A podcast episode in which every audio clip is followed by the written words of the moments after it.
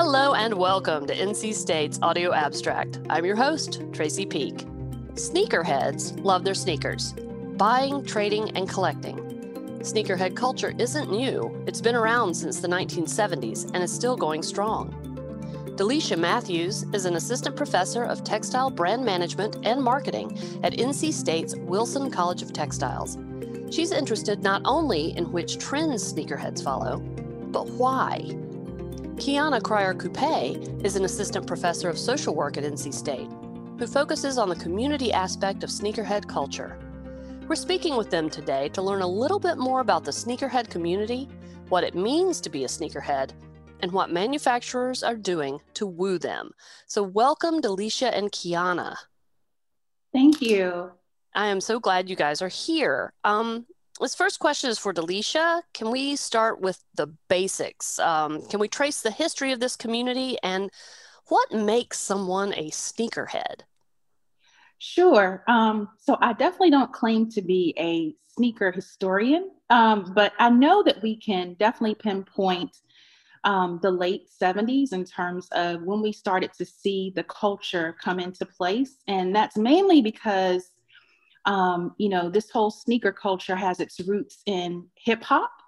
Um, and so, you know, we think about what was going on in like the late 70s with the hip hop culture. Um, yes, it was definitely about, you know, um, verses and rhymes, but it was also about what people in that culture were wearing. And so a lot of that was driven by, you know, the sneakers they wore. Um, back then, it was more, you know, people who were doing breakdancing or rhyming. And so maybe Converse and Puma might have been something that they were really chimed into. Um, but then we also see hip hop culture having an impact in an even more um, prominent way with um, groups like Run DMC. They even had a song called My Adidas, where they talked about their shell toe Adidas. Um, and so again, it was about, you know, what they were wearing and how they were able to kind of exhibit that swag through their sneakers. And then the latter part of this whole sneaker culture definitely came um, with the basketball culture and of course, Michael Jordan.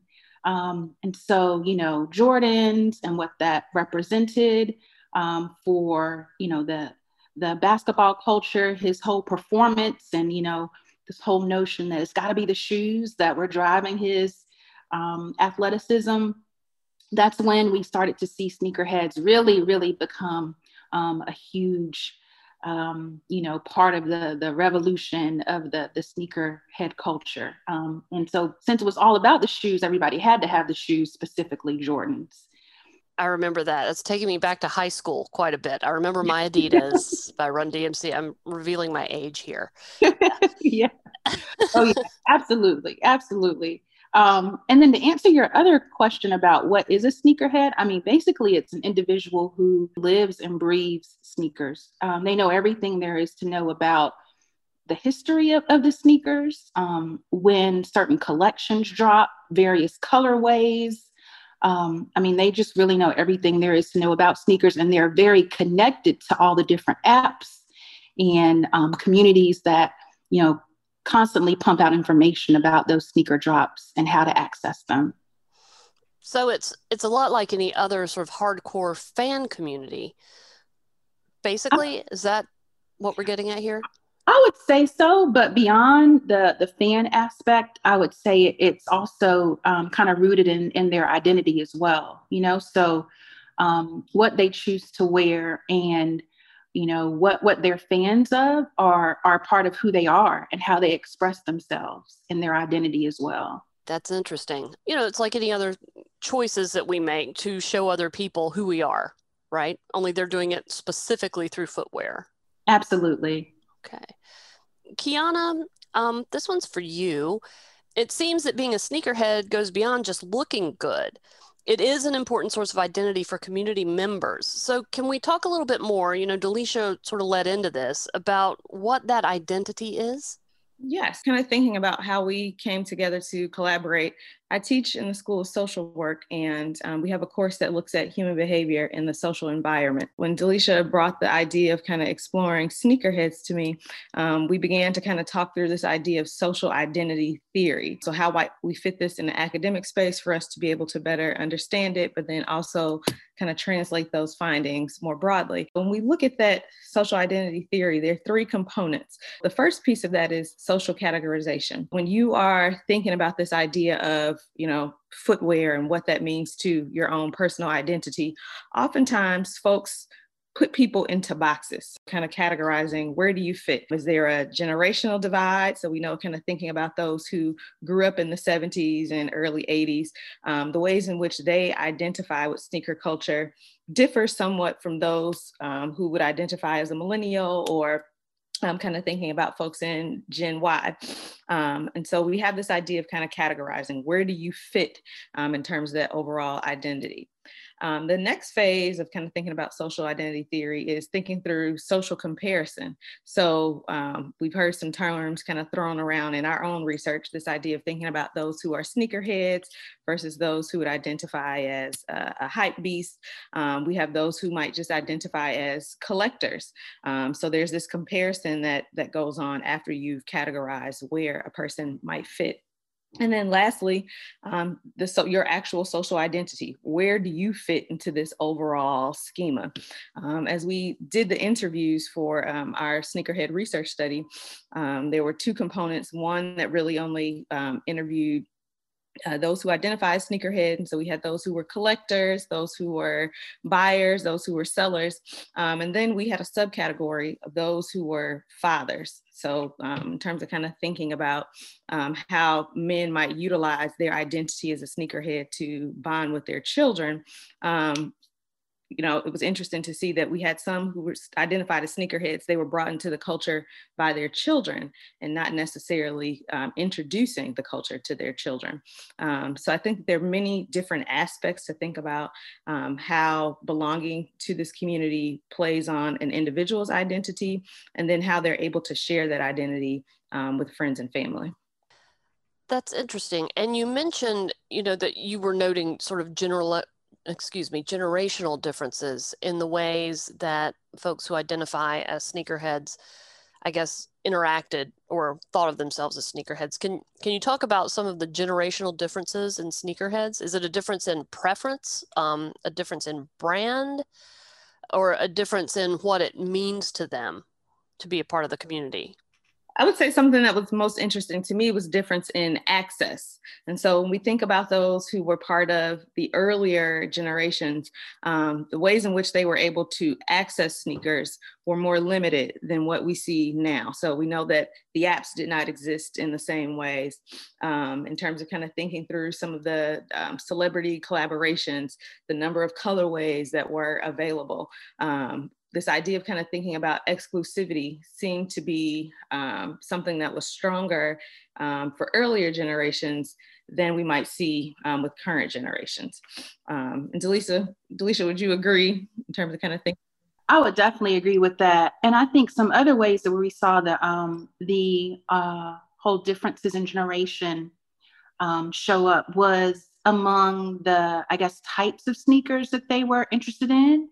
Um, so we definitely saw, you know, from like the older sneakerheads, they were interested in kind of the historical aspect of it. So, you know, the Jordans, the, you know, retro Jordans that were maybe out when they were younger, but they weren't able to, um, you know, afford them then, you know, parents wouldn't buy them uh, for them. And then the younger sneakerheads, it seems as though they're more interested in the more recent celebrity collaborations. So, you know, the uh, collaborations that Adidas has had with Kanye West or um, Travis Scott and his collaboration with um, with Nike. So definitely more um, like a difference in generations in terms of their preferences as well. And let me just get some definitions out there for um, folks or eh, delve a little further into some of the terms that we're using when we talk about colorways what does that mean? What is a colorway? Is that just the color pattern on the sneaker? Are there particular ones for each brand? Yeah, there's so much lingo out there. I think Kiana and I, um, yeah, we, we probably could put a whole sneaker dictionary together. but um, but yes, colorways. It has to do with all the different colors that are um, represented on the sneakers. And so what happens is, say if we take like a, a Jordan One, there's an original colorway that it came out with. You know, it's that black, red, and, and white. Well, what they do is they take those sneakers, those retros, and then apply different colors that maybe weren't a part of the original sneaker. Um, and so the different colors that are represented, they deem those the colorways. And you also have both mentioned that they use apps to find, I guess, when the, the latest sneaker that they want is going to drop and what store it's going to be at. Is that how that's used? Uh, yeah, it could be stores or it could be um, just accessing them online as well. And there are so many different apps. Um, StockX is is one. Um, the Goat app is one. Um, there's so many different apps, and then of course they have ways that they communicate within their communities as well. So even local um, sneaker stores might have apps or use their social media in a way that you know kind of gets the word out about what next um, shoe drop there's going to be. Delisha, you know, these sneakers are not cheap. So is the price driven by scarcity um, or are there other factors? And if you are a marketer, uh, a sneaker manufacturer, what is the secret sauce that makes a particular pair of sneakers a must have? Yeah, so um, I definitely think scarcity is a huge part of it. You know, that's um, that's what what gets people, you know, back in the day waiting in line, you know, for for hours to get that particular shoe because they're not going to make a lot of them.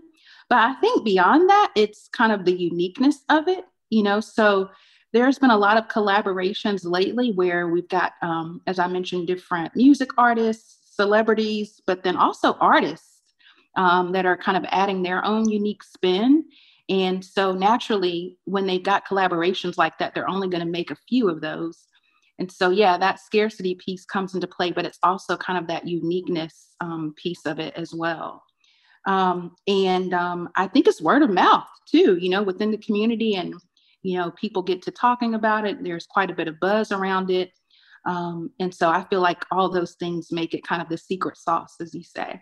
Okay. Are these shoes primarily or always basketball shoes? Well, um, in our research, we heard about predominantly the basketball shoes that were getting the most attention. Uh, however, there was one shoe that was um, a running shoe that a lot of the sneakerheads talked about, which is the Adidas Ultra Boost. And um, that was a shoe that was getting uh, a little bit more attention, but I would still say predominantly it's, it's the basketball shoes what about all the um, you know the newer trends and being able to customize your own shoe online designer customize your own shoe online? Is that something that would be interesting um, to a sneakerhead or are they more about you know getting something from the official collection? I think that that customization piece uh, is something of interest um, but probably in a in a different way. We actually did speak with um, a local sneaker retailer, uh, Sir Castle Tees. That's actually not too far from NC State. And that's basically the foundation of his business. So he takes, you know, maybe a, a Jordan 1 or, you know, any type of sneaker, even Converse, Van shoes are very popular with his customer base. Um, and he'll customize them in kind of innovative ways. Uh, ways. So he had um, sneakers that um, had a, a type of paint where if it gets wet, it kind of changes to a different color. Um, you know, so things of that sort I think would be interesting to have for some of the sneakerheads, but I'd say predominantly the culture is about getting those kind of retro, already established type of shoes that aren't really customized. And we attended two sneaker um, conventions, one in Washington, D.C., and one in Durham. Um, and in terms of kind of thinking about the ways in which folks acculturate children into the sneakerhead culture, they're now coloring books. Um, Nike has one, or one that includes like the Nike collection, and one that includes um, an Adidas collection. Um, and it helps smaller children to identify which shoe is what, when it was initially released. Um, and it gives them the option to customize the shoes um, because it's a coloring book. And so I think that that's something pretty cool in terms of kind of thinking about passing on um, and this idea of customization. That is really cool. When I was a kid, we just had dinosaur coloring books, but I could. but it's the same idea, right? You know every single thing there is to know because children are sponges for that stuff. That's really amazing. Um, and I'm really starting to feel like my footwear is boring. But let's continue. so you had mentioned um, hype beasts, and I'm a little curious. Like, are these like the sneakerhead nemesis? Are they just two different groups of folks who pursue um, collecting these these shoes for different reasons? Could you tell me a little bit more about you know what the difference is between a sneakerhead and a hype beast? So this was something that I would say was um, really surprising for me because it was almost like hype beasts um, when sneakerheads um, talked about it. It was almost like a a derogatory term to be called a, a hype beast. And so when you think about sneakerheads versus hype beasts, it's kind of the them versus us.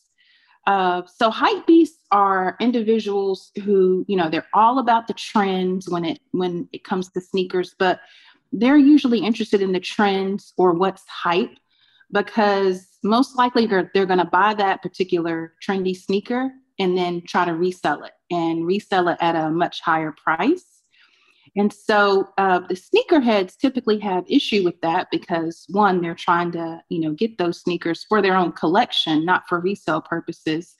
Um, and then also there was this notion when we talked uh, to them that uh, hype beasts don't even really know the history behind the sneakers.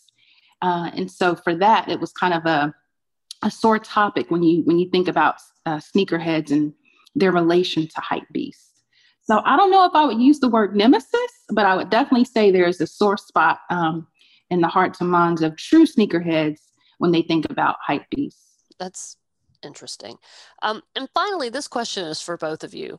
What is the most interesting finding you guys came across while you were doing this work? So I would say um, part of my interest in this work really was around thinking about um, the social relationships that develop as a result of being part of the culture. And so when we began to talk to folks about like, well, who do you, you know, share in this culture with? We heard a lot of people say, or as we think about on the survey, people talk about, you know, friends and siblings, but the emergence of this idea of sharing it with your children was surprising, not surprising, but really interesting to me in terms of kind of thinking through that. And so when we did some additional qualitative interviews with um, sneakerheads who were fathers, um, this idea of kind of thinking about freedom of expression, particularly for Black fathers. Um, we know that as we think about the ways in which Black men move about the world, there are many ways in which they're oppressed, and you don't necessarily have that freedom of expression. And so to be able to utilize footwear as a way of saying to your daughters and saying to your sons, like, this will allow you to, to stand out. This is something that, you know, belongs to you. Um, we also had fathers in that category who talked about the importance of kind of thinking through entrepreneurship using sneakerhead culture as a way of teaching their children um, the value of money, value of the dollar, um, and how they might be able to um, utilize their knowledge of the sneaker community um, to enhance their own personal um, finances was very interesting to me. Delisha, what was um, what was the thing that stood out the most to you? I think it was one uh, particular phrase that I found very interesting from one of our participants. And uh, he was talking about being you know in the um, space with fellow sneakerheads. And um, the phrase that he used was that when he enters the room he doesn't make eye contact but he makes shoe contact. In other words you know he's walking in the room and looking first at people's shoes in order to see you know um, if they are sneakerheads like him, um, what preferences they have, you know, how they match their shoes with their gear, you know, exhibit their their identity through shoes. Um, but instead of making eye contact, he makes shoe contact. So I thought that was very interesting.